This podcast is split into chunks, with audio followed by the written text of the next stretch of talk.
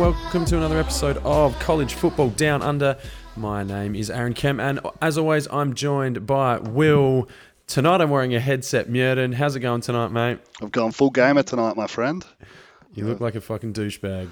I do, and this is what I'm like in the office as well. So I'm, I'm glad that I get some honest feedback because that's not the sort of stuff that I get thrown at me around the office. So it's nice to hear that from you because I feel like a douchebag. So I'm glad I'm I'm not just getting that wrong personally.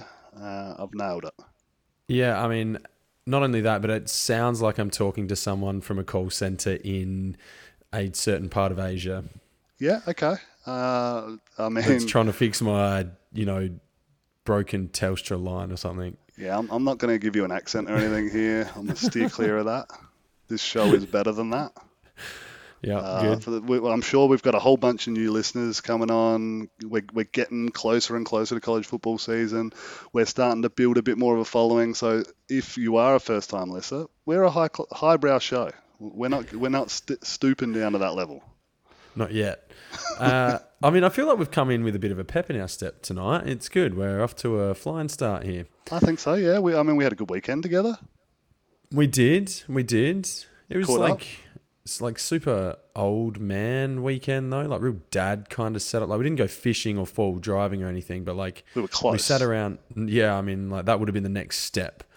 Um, I mean, we were sitting around a fire at one point, and yeah, I don't know. It's just uh, it's just a weird setup these days. I ain't going to. I mean, I like pubs and bars and stuff even open. I assume they are. That's yeah, they're where I'm open. They're open here in Adelaide.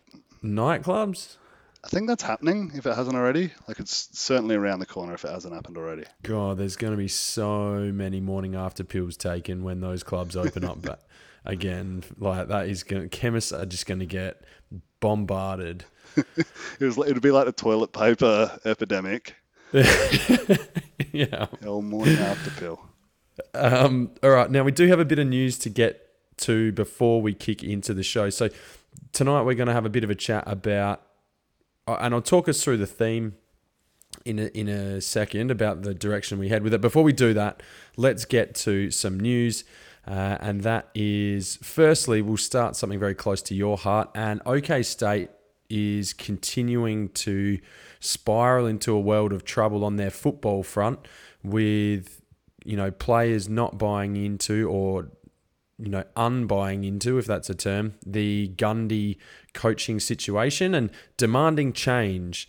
So, uh, has there been any more movement on this front? And, you know, where has uh, this situation developed to? Oh, thank God it has finally started to die down. Like, because for the last fortnight, it has been one of those things that I, I messaged you when it all first broke with, with my initial thoughts, and you were like, yeah, it's going to blow over, you know, don't worry about it. And I could see mm, current, current uh, state of affairs across the country and the world. I don't think so, and it certainly didn't, and it, and it just kept kept blowing up. So for, for those of you who haven't seen or, or heard what happened, uh, Chuba Hubbard, uh, one of the top five players in the country, I think. So Oh, you, you could you could All probably say, well, he was what uh, a Heisman candidate last year, and and is returning. So I think that's fair to say. Uh, came out and put his coach on blast, essentially, by putting a tweet out there that he wasn't happy on with a T-shirt that his coach was wearing. Uh, it was rep, it was the logo of a news network that has is linked to far right ideologies, often cited by Donald Trump, uh, and it, it seems like it's batshit crazy news network. But coach is wearing it in his own time, going fishing with his kids. Players come out, put him on blast, and said, you know, not appropriate. I won't be doing anything uh, for the school or anything to do with Oklahoma State until we have change. And yeah, I mean, then a few hours later, video emerged of the two of them kind of embracing each other, saying, "Yep, that was that was not appropriate," or you know, I, I can see I, I can see how you you would be angry about this. We're all good. We can work towards change, and you know, Twitter had a field day with that because it looked like a hostage video. Like it, it felt really rehearsed and forced and was a little bit crass. So then on the back of that, it, it generated more media for it. Chuba was then interviewing on ESPN and some really big shows over in the States. And this is where I started to get quite frustrated with it, to be, to be honest, because we kept hearing we want change, we want we want change, and it was just at that level we want change. There were no specifics, and I'm not asking for like you know minute details, but something more than change has got to be kind of behind this. There, there were no specifics around outside of the t-shirt what the issues were. There was like an underlying yeah there are problems but there was no specifics there. And then in terms of change it's yeah we're working towards change. But again nothing specifics so I don't know, man. It was it was just so frustrating to see that. It's it's an interesting dynamic that we certainly see things have flipped almost now, where the players, especially the star players, hold so much more power than they ever did. Uh, and and they're able to you know call out the establishment, call out the school. I mean, Mike Gundy's been there what 15 years, the most successful uh, coach the school's ever had. He's taken them to levels they've never been, and it it almost feels like he had more of a say. You know, Chuba had more of a say in this in this whole thing, and that he had to take a back seat and, and wear it. But this goes beyond uh, you know, winning and losing and success on the football field. Like this is a bigger social issue than can you score more points by getting your leather ball into a piece of you know painted grass more than the other team. So I don't know that his track record, you know, certainly plays into that or not. Uh, but that's his but job. I mean, his job as head coach is to win football games. And yep. like, I 100% understand what you're saying. And if they're able to come out with specific examples, like as, as a playing group where, you know, there, there's racial inequality, there, there, you know, any of that sort of stuff, then I can understand where you're coming from. But it just seemed to be like, oh, I'm not overly happy with the situation in general. there's not, there's nothing there, you know it started to come out towards the end. Oh, we wish we had a better relationship with the head coach. He doesn't feel approachable. You know, we, we wish we wish we felt like we were closer to him. That's not his fucking job. I, I don't go up to my CEO's office and and you know like oh I wish I wish we were better friends. You know I wish you you would come and pat me on the back when I'm doing well. That that's not how these programs. Well, some programs are on that. Some programs aren't. And and like that that should be made apparent through the recruiting process. It's just it feels a little bit like I'm not getting what I want, and I'm using this platform to to make this change. Where previously, I think what I've really liked about a team atmosphere is that discipline and structure and expectations that are laid out that a team buys into and that's probably what concerns me the most about this is that the team feels like they're above that that that they deserve something different than what the program has previously stood for. Okay. Uh, I'm probably not going to touch this one because I feel like it's a giant landmine because I think it goes beyond some of this stuff. And I, you know, I'm not. I hear what you're saying, and I, and I do get the frustration. Um, but again, some of the comments and and things, and the you know the media releases and dialogue that is occurring right now. Well, actually, it's not really dialogue. In lots of ways, it's monologue in terms of it's people having an opinion and they're entitled to that opinion. They're entitled to have their viewpoint. And we do live in a world where you don't just shut up and, and do as you're told. We know that young people do have a lot of power and they hold a lot of power and they demand that people listen to them, and you have to. Uh, and, you know, unfortunately, part of that is that holding popular opinion now is as good as stating facts. And that's a dangerous situation that we live in, but that is the world we live in. So you do need to be a little bit careful as a head coach, and you are one false sentence, one, you know, misinterpreted action, one awkward behavior away from having yourself fired, your reputation dragged through the mud. And, you know, that's just the world we live in at the moment. So hopefully they can sort that situation. A, a, a, team that hasn't been able to sort their situation is Iowa, and Kirk Ferentz is in a whole world of trouble around. You know, he's been there for forever, like at least 156 years, and all of a sudden there's a whole lot of players coming out now saying they hated their time at Iowa, they didn't enjoy it. It was you know painful and and overly rigorous um, to the point where you know it was really really difficult. And his head is on the chopping block now, and I don't know that he survives this. Yeah, I mean the old school coaches are going the way of the dinosaur all of a sudden. Yeah, it's it's you know you need to adapt to with the times as a coach. You've seen all the, the good coaches do it. Belichick does it at the NFL level. He, he's constantly adapting how he goes things. It, it, it's not they have the Patriot way, but it's it's not set and forget. There's always tweaks. There's always changes. There's yep. always a whole heap that goes along with that. Uh, Saban's the same at, at Alabama. You know, it, it's not all one way. It's moving. So it's you, you hit the nail on the head. It's it's a different world that we live in, and it's starting to catch up with a, a number of these senior coaches that we're seeing around the place. And I think I live in that world. I think that's the other thing. I, I, I do live in that world where you're not just uh, a teacher or a, a, coach, you are also a psychologist. You're also a parent to some of these um, kids. You're also, you know, a doctor, mental health, all these sorts of things that you deal with on a daily basis. You're a relationship advisor. You're a, you know, whatever. It's not just about being a coach anymore. And and you know, that old school mentality isn't gonna. F- it'll fly with some kids, but not a lot um, yeah, and, anymore. And that's where I've really struggled with this whole concept because I, I, don't see it, and especially in my uh, my business world that I see, it's not an option. You, if if you don't like something the senior management's doing, you don't go put them on blast on social media and expect to have your job the next day. Yeah. Like it's yeah, uh, yeah so I, I agree. But again, we're we're dealing with a situation at a time where things are absolutely crazy as we gently, hesitantly nudge open the door to July. Um, what does the future hold? I suppose as more and as we change tact here again, more and more schools are being hit with corona.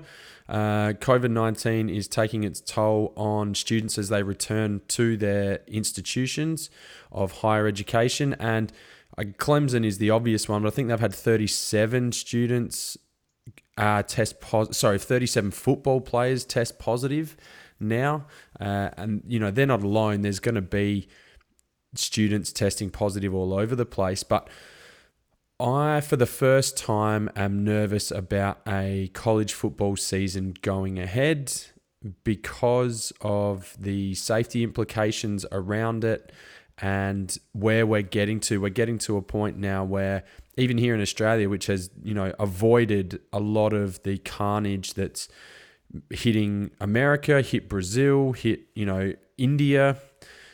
We haven't had those issues here, and even now, still we're closing up schools again. So to think that these players, it, it was kind of this assumption that we'd get over it and that play would start and it might be one or two cases, but it certainly wouldn't be enough to to knock off a season. But what happens? Like, what's the threshold here when 15 players get it, or 18 players, or 20 players get it, and then they've got to go into isolation? All of a sudden, you're running with 60 kids, and half of them are walk-ons or guys that are just kicking around on the practice field that never really get into games. All of a sudden, you know, um, wide receiver number 18 at, at uh, you know, wherever Mississippi State is lining up in Tiger Stadium, empty Tiger Stadium, to play LSU. Like, is that a realistic thing that we're going to send people out? And, and if not, what then happens? Do we pull the pin on the season? Is it just pull the pin on that game or that team? Like, I guess these repercussions I'd never thought about. And for the first time,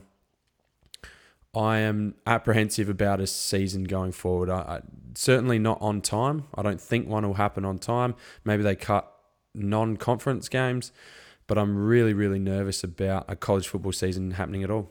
Yeah, it's it's not looking good. I mean, it, it was one of those ones where I think a lot of what I'd read at least showed that bell graph curve that, that you were going to see in terms of cases coming out, spreading through the community, and then starting to, to die off after that.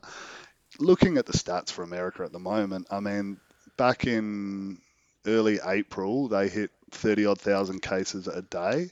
and then since then, it's steady, started to decline, and now has sparked back up again to the point where there are around 45,000 cases a day at the moment.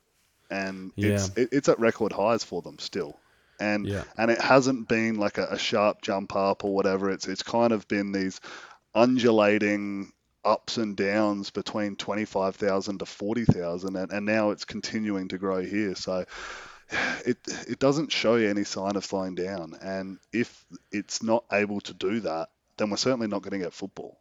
It, it just won't happen. There's too many kids. There's too many moving pieces. Like they're talking about struggling to be able to get an NBA season where you've got what 16 in a squad that all the teams can be kept in one locale together, housed together, played together. They're struggling for that.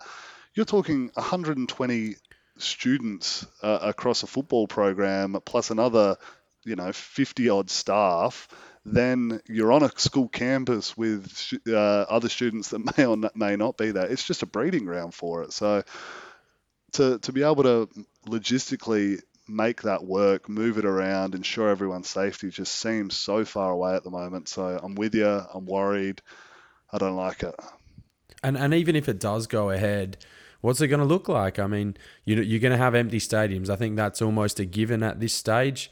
Um, you know, to to think that you're going to get hundred thousand people playing in a stadium, uh, you know, spectators while you're playing in a stadium is completely unrealistic.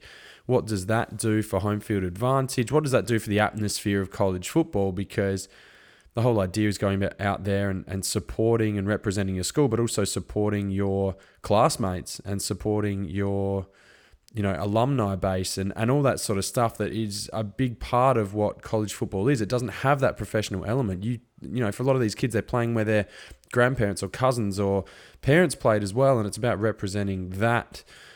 And what impact does that have? And and again, for me, it's where does that threshold line sit? Because there has to be a point where teams say, no, this isn't safe anymore. No, uh, you know, we can't trot out 14 jabronis and say, yeah, what, you know, you're going to play both way today, kids. Like it's just, it's not going to happen. So uh, it'll be a an interesting development. It does continue to change daily, but like I said, for the first time, I'm a little bit nervous. So, on that, let's move on. So, our thing, topic, concept that we're covering today, I'm going to take us back to, oh, I don't even know the date. It would be like the late 90s. There was a movie. i don't know the date the late 90s Yeah, I, I don't, I don't know the date. No. A movie, uh, quite a famous movie, uh, called Outbreak. It was all about a uh, monkey eating something Yeah, and remember that. transmitting a disease around the country. So uh, it's quite topical at the moment, but we're not looking at outbreak. We're looking at breakout.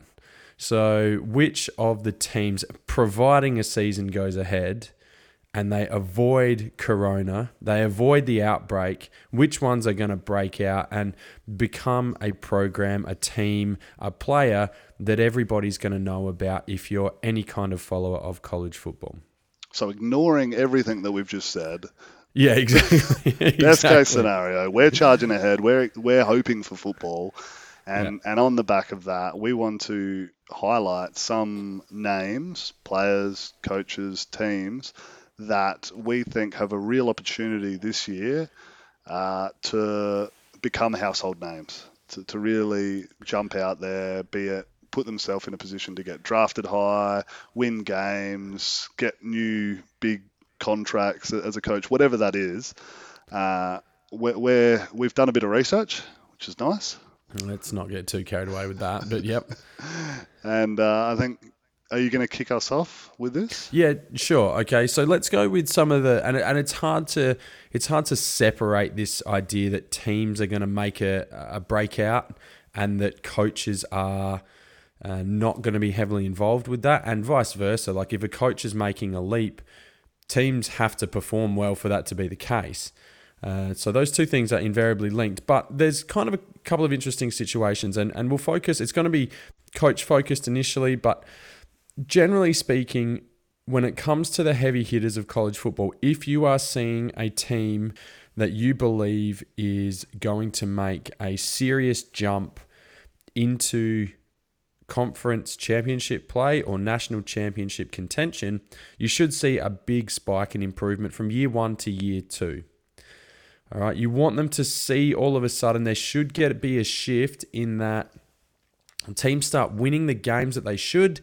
They very rarely get blown out, if at all, maybe against one of the established heavy hitters, but they then go on to scare or beat a higher ranked team as well. All right, so that's kind of there's kind of a progression for college football. Often first year can be pretty bumpy, then you start to see them win the games that they should, and then it moves into this idea of consistency. But for second year coaches, you want to see them win the games that they out talent people. They shouldn't really get out coached and then of course push those top teams as well. So for example, you had Nick Saban at Alabama, first year went 7 and 6, second year 12 and 2. Pete Carroll, USC, 6 and 6 in his first year, second year 11 and 2. Urban Meyer at Florida, 9 and 3, then went to 13 and 1 the following year. Mario Cristobal, don't know if you put him in the same category as those other three, but at Oregon was 9 and 4, and then his second season went 12 and 2. Now, is this comprehensive? Do you have to win a national championship in this method? Absolutely not, but it is a really, really good launch point if your coach does make that particular jump. So, the next question is Who are the second year coaches that are going to make this jump? And it's heavily centered around the ACC. You've got Manny Diaz, Mack Brown, Geoff Collins at Georgia Tech, trying to make that transition from the flex bone triple into a more kind of spread modern offense. You've got Scott Satterfield at Louisville as well. So all these guys are in line for a jump in a, quite an open ACC, particularly on the coastal side. Um, but apart from that, there's not a whole heap of massive hires. So for me, I think the obvious one has to be Mack Brown. I think that's where we go first. UNC, North Carolina are kind of favourites probably to win the Coastal at this stage.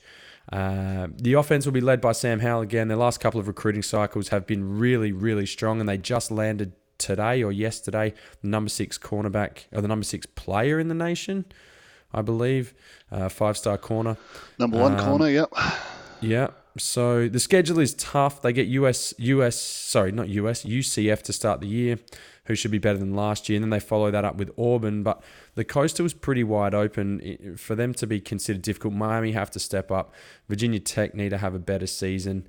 Um, and we should see some improvement from, you know, maybe the likes of Georgia Tech. But you'd think Virginia take a step back after losing Bryce Perkins. But you know, Mack Brown is the one that on the back of that really, really good uh, recruiting classes that they should be a uh, making a move for the Tar Heels into that ACC championship game. I, I like that you've plucked a 68 year old with 250 win, career wins ready to break out, including a national championship win that he's had before. Yeah, I mean that's where they're at. They, yeah, but new team, new yeah. team. It, it, it's, oh, a, it's a breakout year. I see where you're coming from, and, and I agree with you. I think things are lining up really well. Uh, they showed a hell of a lot of promise. They they had a massive showdown with Clemson last year that they probably should have won in the end. Uh, yeah. And, and, and missed out on, but that would have been huge for them. And outside of that, they, they had a really successful year last year. Sam Howell quarterback was awesome. He was a good get in-state kid that they were able to retain. Mack Brown's shown he's been able to do it on the recruiting trail for them. Uh, as you as you mentioned, they've they've just got the number one cornerback in, and things are looking really, really good in Chapel Hill. So I really like that call. I think it it kind of bucks the trend of that I need to find a 30 odd year old coach who's got this different mindset, who's you know running the spread or the air raid, and I'm going to change the game this way. They, they've looked at it and gone, no, I'm, I, we're, we're taking experience. We're taking a guy who who coached here previously, who was at North Carolina from 1986 to 1997. Um, and then obviously went from there to Texas. That was quite successful at Texas. And then at 66, they've pulled him back in, and, and he's showing that he can do it. So it's good to see. I like it. I think it's a good call, and, and North Carolina are going to be a fun team. I think it, it just might be a year early for them. I think. Yeah, I yeah, I, I actually just jumping in there think that you're 100 percent correct. I, I mean, I've been quite vocal that I don't think Sam Howell is that great yet. Uh, last year, you know, he threw a lot of contested footballs that his, you know, wide receivers managed to come down with, but he wasn't reading defenses particularly well. He does throw the deep ball well, and it was just kind of rock back there, load up, and pull the trigger. If he can start maturing in that, fit in some more uh, reads and go through progressions and develop into some guy who just doesn't throw the slot fade and the slant, then he's going to be a real, real weapon. And, and the wraps on him are big. I'm yet to see it because um, we, we do need to be a little bit realistic here. UNC didn't bl- blow the doors off last year, they weren't well beaters. So um, they've still got a long way to go, and that that tough start to the year. I mean, Auburn should take a step back, but UCF that's a nasty way to start the season. So not only that, they have, I think they get Miami. They play eight on the bounce, and then they get Miami week eight uh, after Miami's coming off a bye. So, you know, it's not an easy schedule necessarily, but uh, yeah, I think UNC should be a, a good watch this year and uh, we'll see how long it lasts there for Mack Brown. Okay. Uh, I will jump into mine then. And for me, one who's really going to break out and, and make a big name for himself is Tom Herman at Texas. So quite quite well known around the coaching traps. Uh, was an assistant at Ohio State back in 2012 to 2014, where they won the national championship. They won the national championship. He won the assistant coach of the year award. He then flipped that into a head coaching job at Houston, where they went on to win the uh, American. Um, there with a, a, 13 and one record and, and one were one of the better group of five teams, if not the best group of five team going around. Followed that up with another solid nine and three year uh, without as much talent on the field, and then was headhunted by Texas to, to take on that role there. So that was quite a high profile move. And since arriving there, I think it's probably been harshly dealt with, as as anyone is as the head coach of Texas that's not winning a national championship and not winning the Big 12. But uh, started out slow, seven and six his first year. Uh, was quite quite reasonable in the second year. Won the Sugar Bowl uh, against Georgia in, in that big one. Ended up 10 and 4 on the year.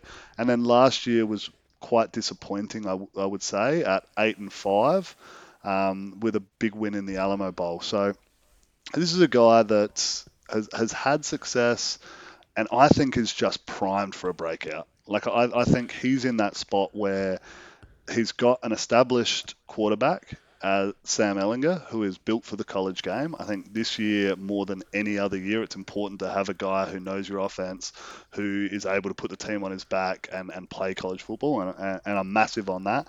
They have a hell of a lot of talent. Like they've been pulling in top five recruiting classes the last few years. So the talent, which has never been an issue there, but it, it it's there. And I think that he is primed to make the jump and take the Big 12, which has been Oklahoma's for way too long now, uh, and and they are going to be a th- threat on the national level this year.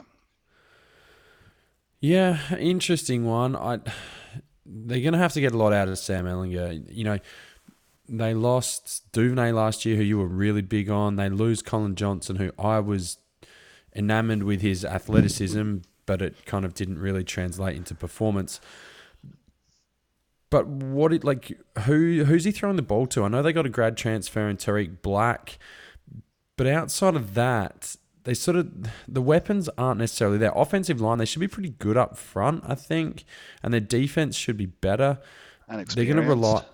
Yeah, they're going to rely on Sam Ehlinger and Keaontay Ingram though in the backfield to do most of the heavy lifting for them. And I, I mean, I don't know. They're going to have to play a little bit more ball control, I think, in order to, you know, get, you know, stay in contention with these higher paced, heavy hitting teams. And they tried that last year. I know, I know they kept it close with LSU and they only lost by a touchdown, which in hindsight looks really, really good.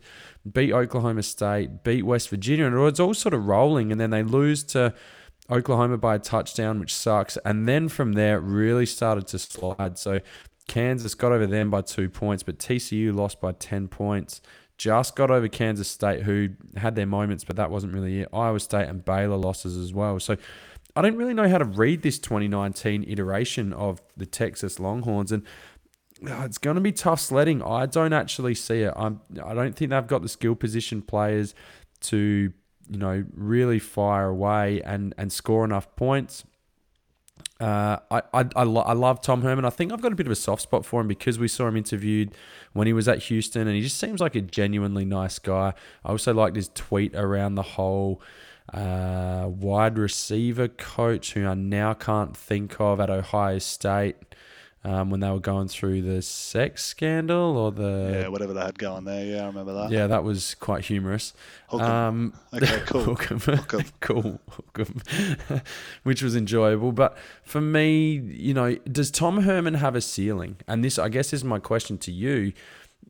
Every coach probably has one. And there's a lot of people talking about Dan Mullen at the moment. And is can he actually get him over the edge? Uh, can he push them over the top to beat Georgia, or are they just going to perennially be a, a, team that's in the conversation but can never really make it? And is Tom Herman that guy for Texas as well? No, I don't think so. I think it's it's harsh to judge someone or to put that on someone with only three years in. Like, it, it's tough to really get your fingerprints uh, on a program in only three years. We talk about the cycle and, and being able to get a full recruiting cycle in and have your kids, the, the types of people that you want in your program around and and, and that's a four year journey until you start to see that come through so I think it, it's it's hard to and harsh to judge on that at this stage. I mean, it people might have been saying that about uh, Ed Orgeron at LSU previously, before last year happened. And, and, and all it needs is for you to catch lightning in a bottle for the right group, for the right uh, things to all fall in place. And the key to that is at the quarterback position. And, and you get over that. And not only, and, and if they're getting over that, if they're getting over Oklahoma, then they're in the national championship picture and and we've shown that that hasn't stood up so well for OU uh, at, at the semi-final level uh, for the games that they've been playing in there. But if you're talking that, then you're certainly you're certainly in with a shot, and and you've got to be happy with that. I mean, it's tough at Texas because that's the expectation. Expectation is not just a Big 12 championship; it is to be winning the national championships. Uh, one of the biggest programs in all of college football. I think you can do it. I think he's pulled in his classes now. I, I love the, where Sam Ehlinger's at, and yeah, I'm, I'm real bullish on them. I mean, just very quickly, if, the, if there was a year to do it, it's this one. I mean, you, you're at LSU early in the season. Again, let's pretend this season's actually happening. They're at LSU, but they're breaking in. I say breaking in Myles Brennan as a new quarterback. They've got a new offensive coordinator. I think they'll take a massive step back with no crowd there. That won't be as much of a, a, a tough road trip. But then they're at Kansas State, can be a bit funky. They get Oklahoma at home. Uh, they get West Virginia at home. I say Oklahoma at home. It's really a neutral sider, but uh, they get Baylor at home, and their away games are Kansas, Texas Tech, Kansas State, and then they finish in Stillwater, Oklahoma against uh, your Cowpokes. But you know, Iowa State, if you're looking for a team that's probably a little bit more solid with a solid coaching staff and and well established quarterbacks, they're getting those guys, those teams at home. So yeah, I, I, I, don't hate it. I'm rooting for Tom Herman. I just don't know if he is the guy. All right, let's move on. Mike Locksley is another guy from a, that's a second year coach. They've just they flipped the number one player in the country last year, kept him at home. He's from the Maryland area. Uh, but he got off to a good start there, Mike Locksley, last year, but has fallen in a bit of a heap. They did get a transfer from Tua Tagovailoa's uh, younger brother, Taulia, Taulia. I'm not exactly sure how to pronounce his first yeah, name. Tulia. Tulia. Uh, so he's transferred from Alabama. He's probably not the same player that his brother is. Uh, the other one is Matt Wells, who came with massive raps um, you know, he is one of those young, bright minds, and, and he's taking over Texas Tech next year. Just a quick word on him uh, and your thoughts on the Red Raiders next year. Well, I'll first start with Locksley. So, did you know he was head coach in New Mexico? I did. Yes. in uh, 2009, 2010, and 2011. yes. Do you know how that went out? Not well, because because no, one does any well. Does any well? That's correct English. No one does any good at New Mexico. 1 and 11, 1 and 11, 0 and 4 before I can only hope he was let go. So that's Yep. uh, that's not great. And then he was the interim head coach at Maryland in 2015. Yep. Uh, went 1 and 5. Not, Yep. not great. So uh, and then He's from the DC area, dude. He knows the area. he's he's followed that up last year with a three and nine season. So, looking at that record, things things don't look too crash hot. Um, I, I think from a recruiting front, things are looking positive, and, and and that's awesome. And I'd love to see Maryland kind of emerge and become a real player. I'm just really worried when I see that sort of track record that the wins just aren't there. Um, Yeah. On for the Matt Wells at Texas Tech, certainly an interesting one.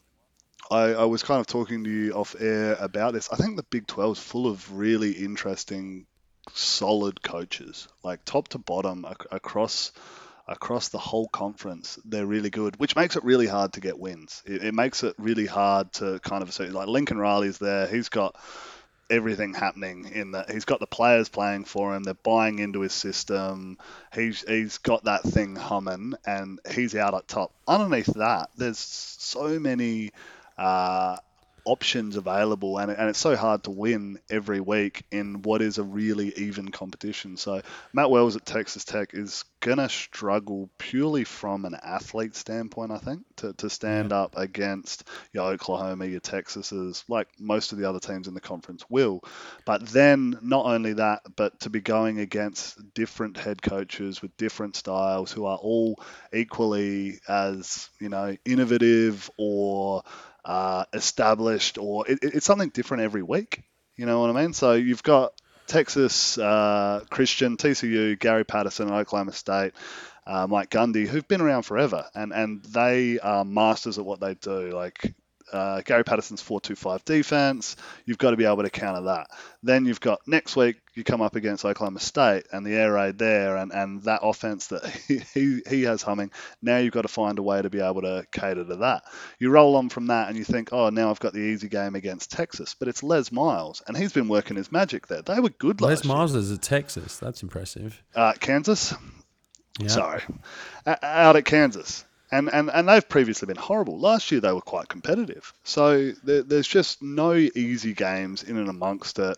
Um, Matt Campbell's, you know, a, a really highly regarded coach that I think is, is going to move on and probably look towards the NFL level uh, in his near future. Um, so, yeah, it, it, it's a tough gig for Matt Wells. I think he's a good coach, but there are a lot of good coaches in the Big 12. Yeah, and I would, I'm just going to play it down a little bit there on the in terms of playing something different every week. I would say that a lot of the other conferences have got more variation in their game style than what the Big 12 does. Uh, you guys are air raid, spread, and it doesn't vary too much from that. It's not like you guys get an army triple option. Although I think No Oklahoma does do anymore. have, I think Oklahoma do have those last time uh, this year again, and after the kind of that scare a couple of years ago. Um, you know, that's something that they probably didn't deal too well with. So you don't see too much pro style stuff. I mean, Iowa State can, you know, turn that on a little bit at times, but it's not like you've got a, a Stanford who's just that run heavy, you know, defense first. Anyway, we won't go into that. So Matt Wells not a breakout candidate for you. All right, let's go on to coaches that are moving not from their first into second year, but second into third. And this the jump that we just mentioned, that first into second year, is certainly not a death sentence for coaches. There's there's often more a significant jump from year two to year three, and and this is where, like I mentioned earlier, this consistency comes from. It's not just about beating those teams, scaring some. It's the teams you should beat, you beat handily the teams that you shouldn't maybe beat on paper, you are pushing, winning, and you're you know really tough to beat at home, etc., etc. The players are more settled, uh, and they're living out kind of the expectations of that particular coach and their staff, and you, you don't get out coached. So examples of that, you might see uh, PJ Fleck at Minnesota, five and seven, seven and six, and then last year jumped up to eleven and two. Ed Orgeron at LSU. Um, six and four, nine and three in his second year, but he did lose to Troy and got destroyed by Mississippi State and Alabama beat them pretty handily. And then they jumped to, after that, 10 and 3 and a Fiesta Bowl win. It just looked more comfortable. Chris Petersen, your love child at Washington, 8 and 6, 7 and 6, and then he skipped up to 12 and 2 as well. So this is the group that I think is the most interesting. I remember this coaching carousel uh, what is three years ago now, with Dan Mullen, Chip Kelly, Jimbo Fisher, Herm Edwards, Kevin Sumlin, Scott Frost at Nebraska. You got Jeremy Pruitt at Tennessee. Um, you know, who's it going to be? Who are the jump out coaches? I've got a few questions for you, and you can answer these whichever one you would like. So, okay. question number Hit one. Can Dan Mullen beat Georgia? Question number two. Are you going to go with that? Well, uh, am I answering all of them, or am I picking? Well, you can you can pick one. You can pick a couple here. So okay. we'll, I'll I'll give you all the questions first. Okay. Can Dan Mullen beat Georgia? Will Chip Kelly actually get UCLA out of the doldrums? Can Jimbo Fisher make the most of a quarterback void in the SEC West? Will Tennessee play the role of spoiler, or can they do more than that this year? Is Frost the man at Nebraska? And do you still believe in Kevin Sumlin at Arizona? Man, I am. I'm. I'm just like I'm hearing this and I'm feeling optimistic about the whole season because because I'm a yes man for a lot of this stuff. So so let's dial it back to one. Can Florida beat Georgia? Yes, I think they're one of a handful of teams in the country who can. I don't expect them to, but they're certainly in that ballpark. I have Georgia, Florida right up the top in the East and like by a wide margin. I also have them in the top 10 in the country, both of those teams there. So I'm not going to say, you know, they can't do that because funny things happen on the field. They're in the same ballpark. It's going to be a game. We're going to get to see it play out. It can certainly happen. Uh, it, I'm not predicting it. You know, neutral field, whatever happens, I, I, would back Georgia, but it certainly wouldn't surprise me to see them not only win, but for Dan Mullen to be the next one to have a 12 win season and to be in the playoffs. So, will Dan Mullen break out this year then? I if if I had to pick of any of the names that you listed, he would certainly be right up the top. Oh, geez, you are dodging this question well, hard. Will he get it done or not? I like him as a breakout candidate. Yes. Oh, that is you. Fucking politician over there. What's going on? Well, uh, I just want okay. to keep going. I, I don't want to box myself in for the next answers that we've got coming up. Okay. Will Chip Kelly make any moves? Well, I need you to, to help me by defining moves here because I think we're going to see improvement at UCLA, but I still don't see them hitting like 10 wins. I, I have them around the eight win mark. I think it's going to be better than where they're at. We're going to see. Eight wins? Yeah. Okay. Absolutely. Um, why? I mean, I guess we had uh, Chip Kelly coming out and he, he brought that whole Oregon thing with him. He made changes to Philadelphia and got them into a position in the NFL where they were the, one of the most unbeatable offenses in the league when he was there. And then he came to UCLA and we just thought, oh, he'll roll back into the college game and just start dominating. And that hasn't happened. Well, I, I, I I just want to hold you there. I don't think we all thought that. So I think from the get go, I know at least myself had massive reservations about him going in there and just jump starting that program and getting them to where Oregon previously was. I'm not shocked to see the results that we've had, but I am expecting to see improvement. He is a good football coach. It does take time for him to get his style of play up and running. Uh, so that's kind of what leads me to believe that with an experienced quarterback this year, we're going to see an improvement on the field, some more buy-in, some more understanding of how he wants to run the football, uh, will run his brand of football. I think the the one thing that I we we talked on uh, quite a bit when he first came back was has, has college football caught up to what he was doing? Because it was quite innovative at the time. He was, you know, high snap count uh, reading half the field, making the, the reads as easy as possible for the quarterback. then everyone started doing it. Then that became the norm. So by the time he'd come back from the NFL, it wasn't this, oh, he, he's catching defenses off guard and they're all gassed and, you know, they're trying to get their defensive substitutions in, but they can't because they're running so fast. Everyone was doing that. That became the norm. He lost that advantage and then he's kind of struggled. I still back him in to be able to move with the times, kind of get his thing going, but that is the concern. Okay, so is he a breakout candidate or not? What are you defining breakout for UCLA this year? Um, okay, well, last year they were a bit of a mess. What did they go in the end? Four and 8 Mhm. with not too many reputable wins. They, they had that crazy shootout against Washington State. Washington State up there in Pullman. Uh, they got a win against Stanford, which was a strange one. A win against Arizona State. And I thought maybe they've turned the corner. You know, they got three on the bounce there Stanford, Arizona State, Colorado. This is a Stanford team that didn't make uh, a bowl game. Colorado started off okay, but then fell in a hole. Um, so, you know, they got creamed by Utah. They got upended by USC. And then even California uh, at the end of this season got a hold of them and they weren't traveling real well. So then you look at, well, what are they lining up against this year? Stanford should be better. Arizona, I do not think much of, and we'll get to Kevin Sumlin in a second. Arizona State should be better with Jayden Daniels at quarterback.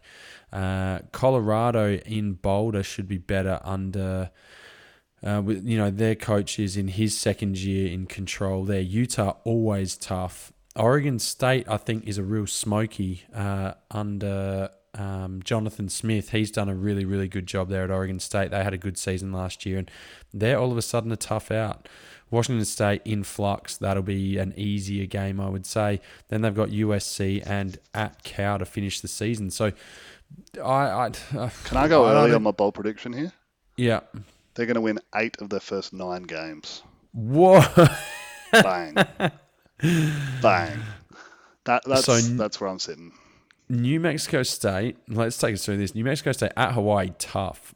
At San Diego State, should be okay this year. Versus Stanford, Arizona. Yeah, I could see that. Arizona's at Arizona State, at Colorado before getting Utah. No way. Uh, I mean, they they dropped more than just the Utah game. I think. I think that Utah have Uh, lost a lot of talent. They peaked last year. They're, they're due a dip.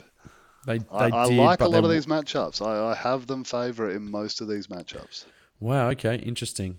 Uh, so breakout. So that to me, that is a breakout candidate, absolutely for Chip Kelly Excellent. this year. I'm just concerned it's all going to fall in a heap and that they will lose to Washington State, they will lose to USC, and they will lose to Cal. Okay, chips, chips. All right.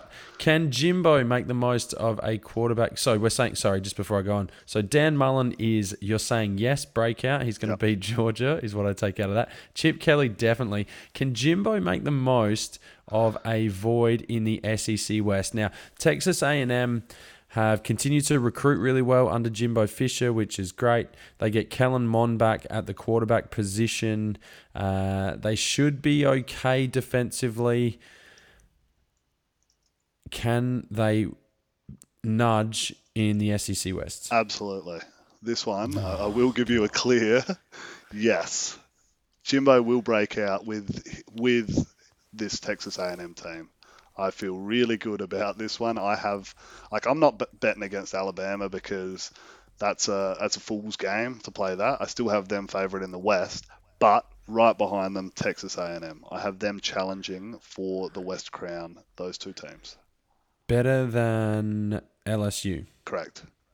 Okay. And Auburn. Uh, if and Auburn, yeah, I think Auburn take a step back, but if I remember correctly, their schedule is rough. No, that was last year. This year they've they've gone soft. They've got it nice and easy. They start with the powerhouse that is an acronym that is ACU. So good luck with that one. Albion, Albion Christian, yep. Awesome. Uh, North Uh, no, Ab- Abilene Christian. There Sorry. we go. Yep, North Texas. the Mean Green. Colorado. Yeah, I guess I guess that doesn't matter too much. Like, let's look at conference play. So they're going to get Arkansas, They'll beat them which, y- yeah, I mean that's uh, whatever. Uh, you know, Arkansas new coach. new system, whatever. Mississippi that's State, not what they used to be. Yeah, but they're going to be air raidy. They're going to be air raidy Doesn't face with no defense. Fresno State. Yeah. Okay. Um, they've got on the road at Auburn. that's a tough out. There's, Tough there's no out. doubt in that, but I'll back They them. get South Carolina, which is they're not bad this year. I think they will be pretty good. Ole Miss, uh, no, obviously new head coach in Lane Kiffin. Yeah, not something they Um, need to worry about.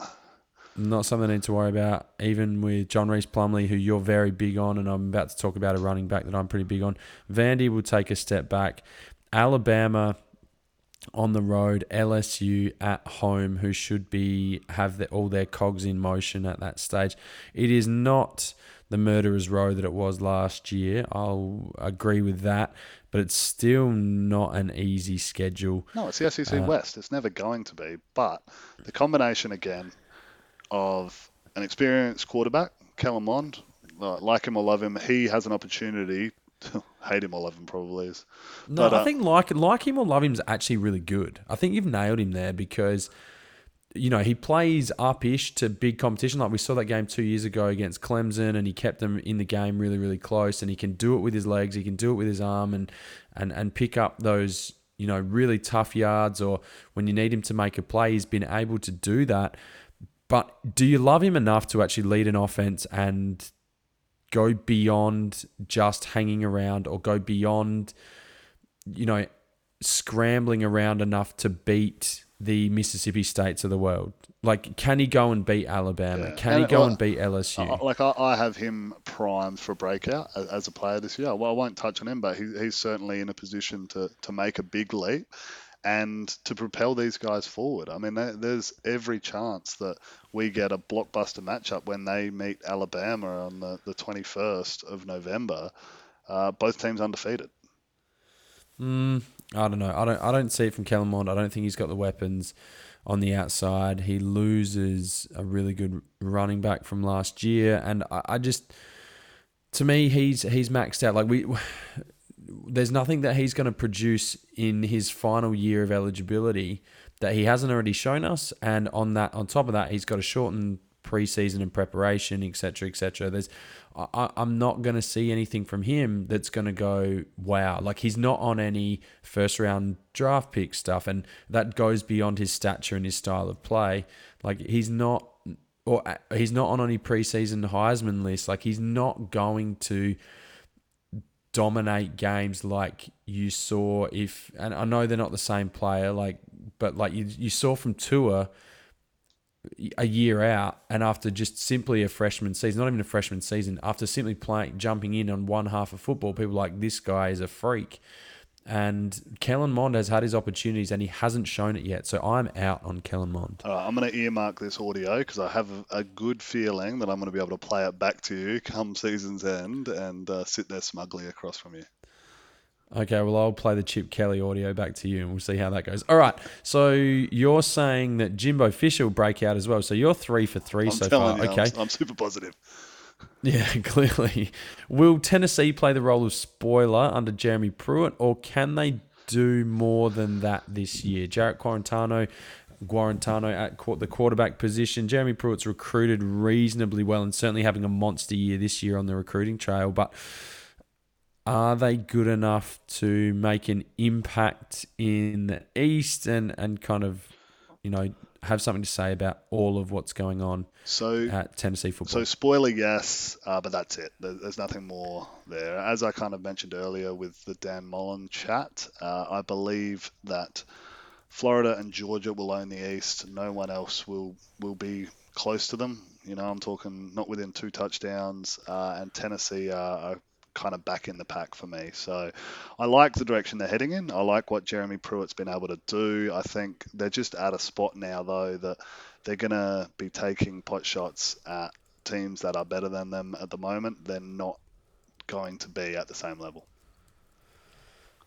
Okay, um, so you're looking for more of a consolidation year, I guess. Is that what we can say? We're looking for some consistency. They're not going to be overly um, dominating or, or, or putting those that tape out there that shows that they can actually make a push and they're just going to kind of hang around. Um, Yeah, I, I think they've, that's they've, they've also got Oklahoma as um, an out of conference game early on, which is a, Yeah. a, a tough out. I don't think that they will fare too well in that one. Um, I mean, it, it could be the game that's that sets them up, you know, springs them forward, fills them with confidence, and then they can attack their uh, their conference schedule from there.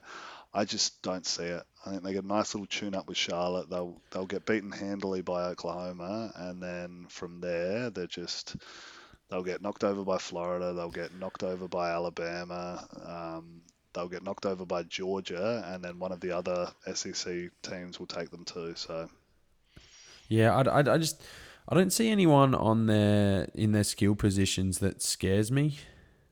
Like I think Josh Palmer's okay, but there's no one really that you look at and you're like, yeah, that that that's someone that you've got a game plan around. That's someone that you've got to really be worried about.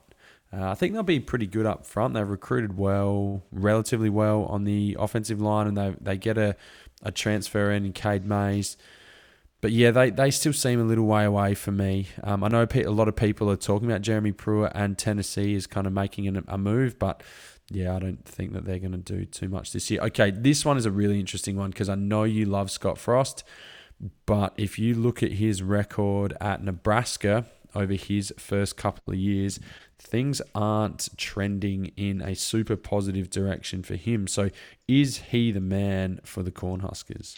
absolutely is. I'm going to die on this hill. I'm going to keep backing you are Scott clearly. Uh, I I think that people have, have been really quick to jump on him as well. So, do you have uh, his his record? How he's gone in his first couple of seasons? I do not. I can have a look. I mean, they went five and seven last year. I do know that, um, which obviously wasn't pretty. And we're ex- I was expecting a lot. I mean, this was a team that was, um, you know, picked to make a massive move in the Big Ten. Certainly, uh, go and win the West and potentially even make the football playoff as well. But that did not eventuate in any way, shape, or form. And not only that, they were destroyed by teams. Um, losing, I mean, what did they lose? They lost after Illinois. Uh, they then went and lost, you know, five out of the next seven or something like that. They beat Northwestern, lost to Minnesota, who were having a good season. But so what? They lost to Indiana, who were underrated last year, but you probably shouldn't lose that one at home. They lost to Purdue. They got trounced by Wisconsin. They got at, oh they beat Maryland and then lost to Iowa to finish the season. So it wasn't trending particularly positively. I am at hardcore out on Scott Frost. I think with all the resources he's had at his disposal, I think Adrian Martinez I was set for a massive, massive season for him last year, and that never eventuated as well. Um, it, it just, to me, if there is a situation, we talk about third year jumps, second year jumps. I haven't seen it. I think UCF, when he was there and they went and won the faux national championship, hmm. everything fell into place for him that year. And it has not happened at Nebraska. It's not that easy to go and win at a big school. And maybe, just maybe, and this is okay as well, that he can win at a small, I say smaller school. They're you know, student population is massive, but a not big, heavy hitting school. And, some coaches are just built that way. I don't think that Scott Frost is the answer at Nebraska. And I think his seat, I know they're giving him as much space and time and resources and money as whatever he wants. I think that his seat starts to get not hot, but all of a sudden there's a bit of a fire lit underneath. To for the first time, he can feel a few warm embers starting to tickle his hiney. Yeah, I mean it's it's incredibly unfair to judge him as if he was Ryan Day walking into a big time program that is at the height of their powers. Like he's walked into a big time program that have been bad, that have been irrelevant, and it was always going to be a big process of turning around. And it's not even like Texas that Tom Herman has, where they were still pulling in top ten recruiting classes year after year. Like they've been irrelevant in the recruiting rankings. So he's he's had to restart this thing from the ground up, and I think we're starting to see that. I think we've seen two top 20 recruiting classes now, two top recruiting classes of the kids that he wants to add to his program, and and that's when I'm going to start to judge his ability to coach and whether he can turn this thing around. Um, I'm I'm with you on Adrian Martinez. Like he was super disappointing last year. I think he got banged up as well. That kind of derailed he did, them. yeah.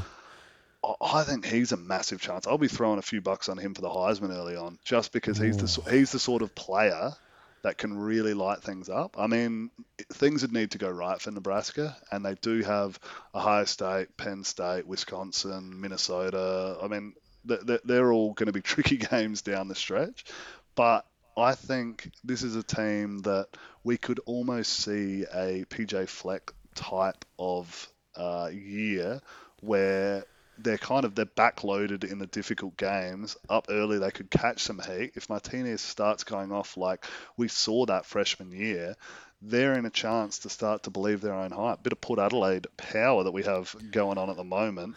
A team that's played what the Crows, who are the worst team in the comp, Fremantle, who are the second worst team in the comp, and West Coast, who are re- ready to walk out on the comp, and now all of a sudden the Power think they're world beaters, but they believe in themselves, and they're going to be a tough out now. I, I don't think they're the best team, but they're going to be a tough out because they think they're pretty good, and we could see that with Nebraska. So, Yeah, I'm, but but cop this. Okay, So their end of October, they finish at the shoe. So they go to Ohio State.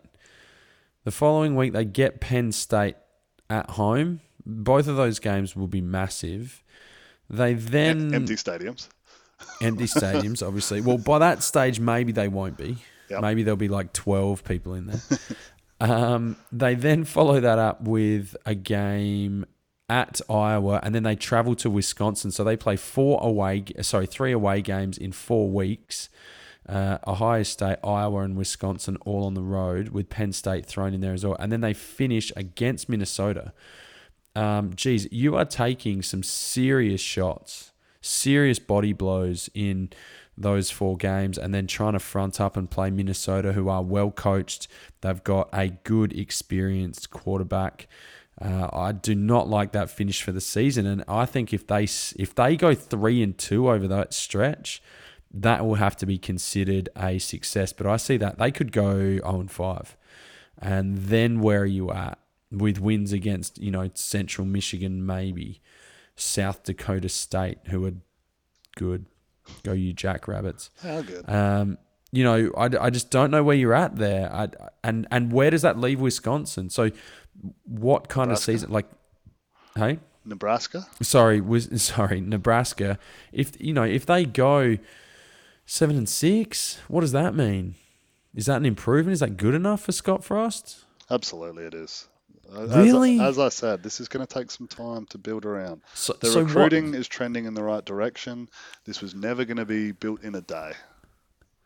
so if and- he and goes you three and so nine, sh- then what? Three So and nine, you, yeah, three and nine, you start asking questions. Absolutely, anything uh, over five hundred, and you back him in wholeheartedly to continue on to do this job. Okay. All right. I, I'm not so big. All right. Your last last one. Your love child, Kevin Sumlin.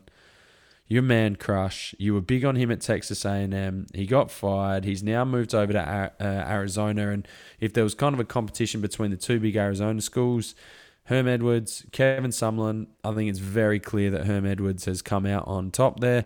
Kevin Sumlin has rolled in, and it appears like he has made every same mistake that he did at Texas A&M, and he's just kind of repeated the trend at Arizona. They went backwards with Khalil Tate and JJ Taylor in the backfield, who was supposed to be amazing. And now what? I I am so like he would be my most the the coach that I believe in the least in all of college football. Yeah, I'm, I'm off him. I'm, I'm with you on this one. I am not going to fight you here. Uh, it's it's too hard a argument to put forward, really. I Yeah. mean, as much as I like like going uh, and arguing with anything that you've got to say, this one here, I'm, I'm right behind you. I think Kevin Sumlin has been incredibly disappointing at Arizona. I was super optimistic with Khalil Tate under center, with him stepping over out of A&M into the Pac-12 to see what he could do there, and it's just been abysmal. What we've seen has not been good, and there's nothing to tell me that that team is going to be in the top half of the Pac-12 this year. I'll take USC, I'll take UCLA, I'll take Cal, I'll take Utah, I'll take Oregon, all of those teams above Arizona. Like who who aren't you taking? Who aren't you taking above Arizona? Oregon State. No, I'm taking Oregon State. Jonathan Smith, give me that Jonathan Smith offense. They were rattling cages last year. Give me Oregon State. Fair share. Washington State. No, they've got Nick Rolovich out of uh, Hawaii. Hawaii. I'll, I'll, back them in. That's fun up in Pullman. Colorado. Uh, I, I could see Colorado taking a big step back. They lost Stevie um, Montez. Yeah. Uh, I think Colorado would be better. They also lost their head coach over to Michigan State. So there's yeah, going to be disruption. Actually, that's true. It's going to be a down year in Colorado. So there's a team. Arizona will beat Colorado. That, yeah, wow. it is going to be a rough year for the Wildcats, I think. Yeah, um, I'd be shocked if Kevin Sumlin's not. It is still the head coach this time next year. Hey, we agree on something. so you're taking Dan Mullen breakout, Chip Kelly breakout, Jimbo Fisher breakout, uh, Jeremy Pruitt not so much.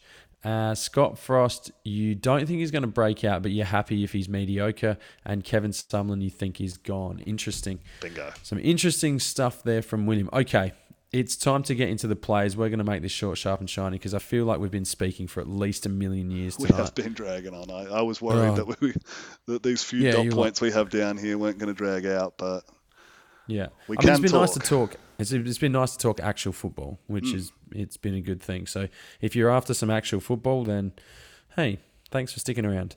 Uh, just on that, before we do continue any further, please make sure you do subscribe to the show. Please make sure you do hit us up on Twitter at or Instagram at CFB Down Under. We've got a big year coming up. We plan to release some more content. Get in touch with a few more of the Australian boys that uh, have been over there, and, and we can have a chat to them and, and discuss what it is to be Australian made and an Australian product over in the United States of America and, and give people a bit of an insight about what they can do potentially to make a move in that direction as well. All right, rapid fire. Let's do this. Players. Rapid fire. Okay, players that are going to break out. All right, I'll I'll let's I'll jump in straight away. Jerrion Ealy from oh, Ole Miss. Uh, John Rhys Plumlee, John Rhys Plumlee, Can't say that fast. Lane Kiffin calling the shots. Uh, sophomore, all-purpose back. He kind of led them in yardage, touchdowns last year. I'm expecting a massive year from him. Yeah, I agree with you. He was one that I certainly had a look at. He's exciting. He's going to be the a, a really important piece for Lane Kiffin. I think it's a massive step up in the SEC West. Lane Kiffin knows all about it. He spent his time at Alabama. Ealy is uh, an exciting prospect, and it'll be good to see what he can do. For me, another SEC running back, and this is like a, a lazy answer. it is a Georgia running back, redshirt yeah. sophomore Zamir White. He is the next one in line for us to come out that is going to be a top three round running back uh, the NFL level. He already had uh, some decent playing time last year behind uh, the studs that they had there, D'Andre Swift, and I expect him to be a household name by the end of this year. He, he's going to put up some good numbers. It's, it's always a bit of a committee, so there's going to there's plenty of other talented backs there, but he's going to emerge as the top dog. Zamir White is a name to remember. Yeah, I mean, he was the number one running back in his class, I believe, as well, coming out of high school. So you should remember that. Uh, I will go with Evan Neal.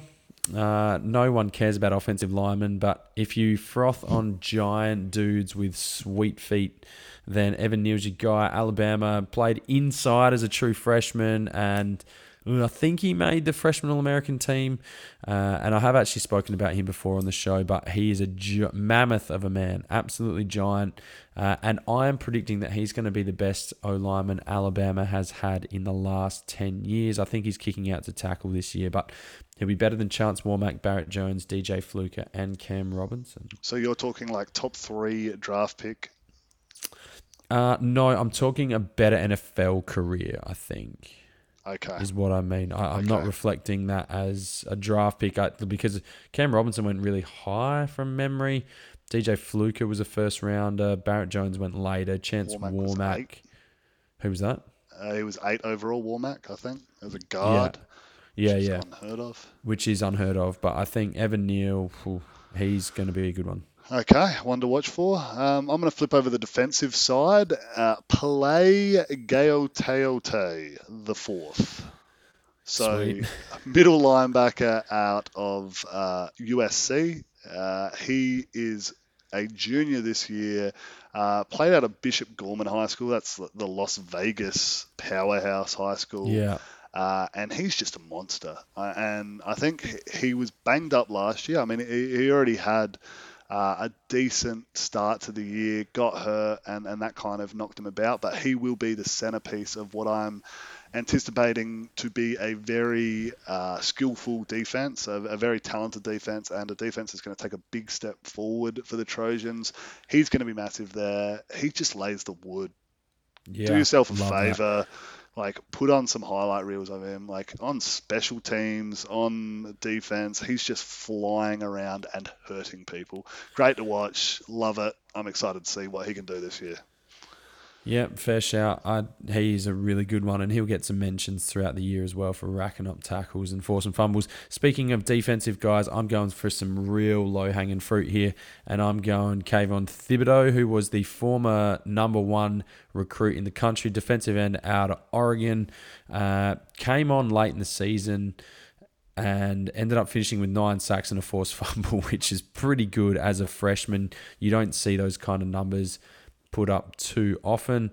Uh, he's going to need another big season for the Ducks, but he is well put together and he will be a fantastic, fantastic player. And look for him to be a first round defensive end in a couple of years' time. yeah absolutely he's, he, we're talking like top three talent already from from what Yeah. we've seen like he's next level he's that Jadeveon Clowney uh Myles Garrett sort of operator like just Yeah, he's a, I mean, he's a bit di- like he's not. I don't think he's as freakishly athletic as what Chase Young is. He he's big, um, and he's got the size.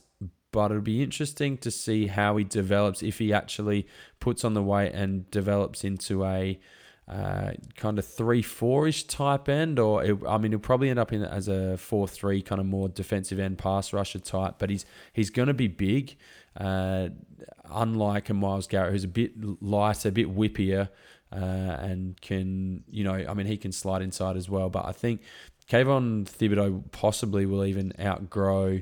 Um, you know, a 4 3 defensive end, but he's going to be a, a really, really good one.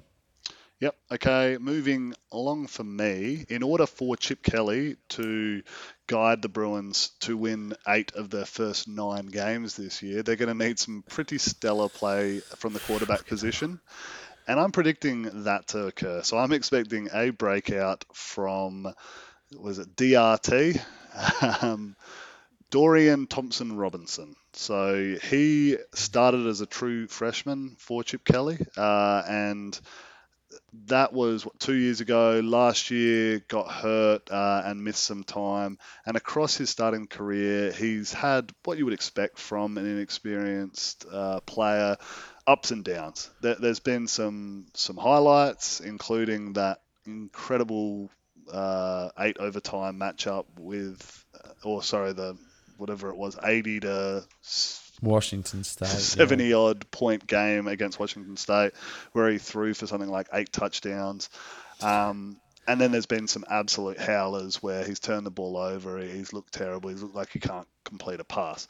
I'm expecting it to come together for him this year. I think that Chip Kelly offense is really friendly for quarterbacks. It's predicated around making it easy for the quarterback to do the right thing.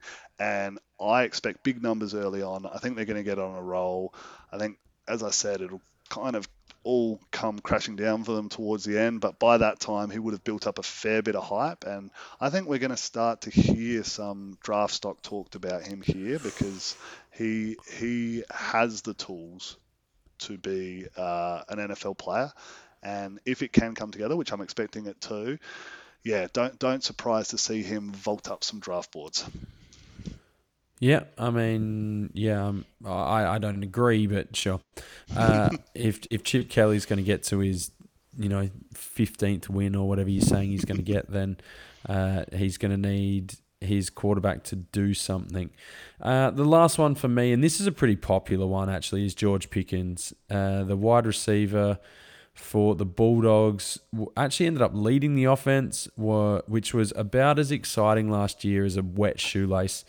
Um, but James Coley has been replaced by Todd Monken at the offensive coordinator position. Jamie Newman comes to, down, to town, who brings a very different skill set from Jake Fromm. Before him, Jacob Eason. Um, and before him, I'm now short of memories. Aaron Murray. No, it wasn't Aaron Murray. But, um, you know, they don't have that kind of more pro style set offensive uh, co- uh, sorry, offensive coordinator quarterback um, statue behind the offensive line. So he should bring a bit of a different skill set, and it should look to open up more one on ones for an extremely speedy number one wide receiver type to win on the outside. So expect a big year from George Pickens. Absolutely. I, I think Georgia are going to be an absolute force this year, and he is going to be a big part of that. He's one of the most dangerous playmakers in all the country, and I expect to see some some good numbers and some incredible on the field play. So that's a good call, my friend. I will wrap things up with another defensive player. I've gone Dax Hill out of Michigan. So uh, this is a five star kid who was recruited in 2019 and saw the field a decent amount as a freshman uh, and is, is really going to step up and play an important role for Michigan this year in, in what looms to be an important season for, for Jim Harbaugh. Um, I think Dax Hill has the skill set to really make an impact. He's, he's one of those fun players that I love to watch on the defensive side of the ball because they have that next level speed and that anticipation to be at the ball at, the point of collision as the ball arrives and they're either picking it off or laying a hit or, or doing something that you just like watching and and he's a real playmaker in that space so I'm really excited to see what Dax Hill can do for the Wolverines. Yeah, okay. Um, he'll probably be another disappointment in the back end of that Wolverine defense, who promises a lot, but you know the Wolverines won't deliver. So I don't have the one position I haven't mentioned is a quarterback. So I will quickly mention Spencer Rattler because mm. Lincoln Riley's the coach, and that's about it. Like that's kind of be the first time it's not a transfer quarterback, or maybe Chase Garbers at Cal. He was injured last year, and they were heaps better when he was the trigger man there uh, last year. So expect a better season from Cal as well. Well, that wraps us up, my friend. We have hustled through a lot of content here, a lot of football talk, which has been nice. Hopefully, some of this plays out, comes to fruition, or in you know at least the season comes to fruition. Um, are there any last comments that you would like to add? No, that's no nope, cool. You and your nerdy fucking headset, you can just pipe down. Um, yeah, thank you very much for joining us. Uh, it is always a pleasure. I feel like I've had a couple too many beers tonight for a Wednesday, um, but let us move on regardless. On behalf of that guy up there in the perpetually wet Adelaide Hills, for myself down here on the plains, my name's Aaron, that is Will, and we will see you next time.